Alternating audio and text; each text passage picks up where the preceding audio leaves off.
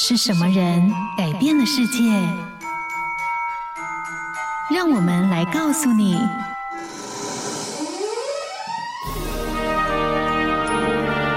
改变世界的一百个人。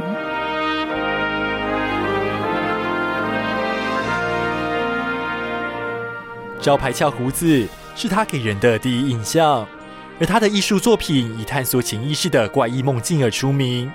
他并与毕卡索和米罗一同被认为是西班牙二十世纪最有代表性的三位画家。今天我们要来听见的，就是传奇超现实艺术大师达利的故事，看见他潜意识中的疯狂世界。萨尔瓦多·达利一九零四年出生于巴塞隆纳的近郊小镇。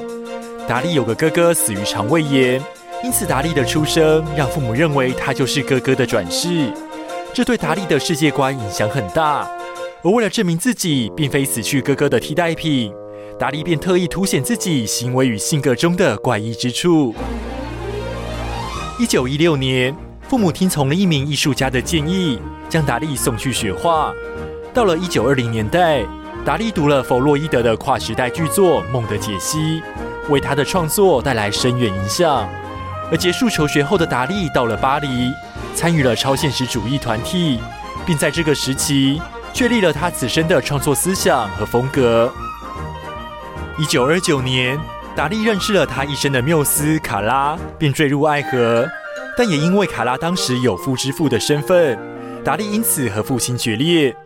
同年，达利以一出无声超现实主义短片《安达鲁之犬》在巴黎艺术界一举成名。一九三一年，他画出了他的代表作品《记忆的坚持》。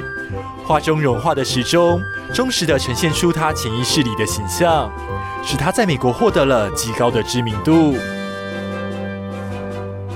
一九三四年，达利因为与他人观念不同，从超现实主义团体被开除，但他当年的个展却成功地在美国引起了相当大的震撼。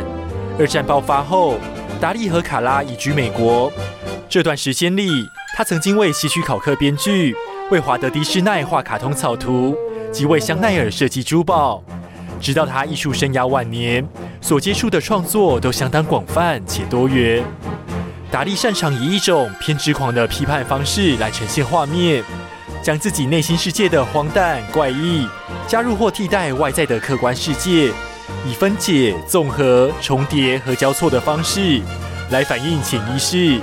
其中的独到之处，就如同他所说过的：“我就是超现实主义。”听见他们的人生，找到自己的故事。感谢收听今天的《改变世界的一百个人》。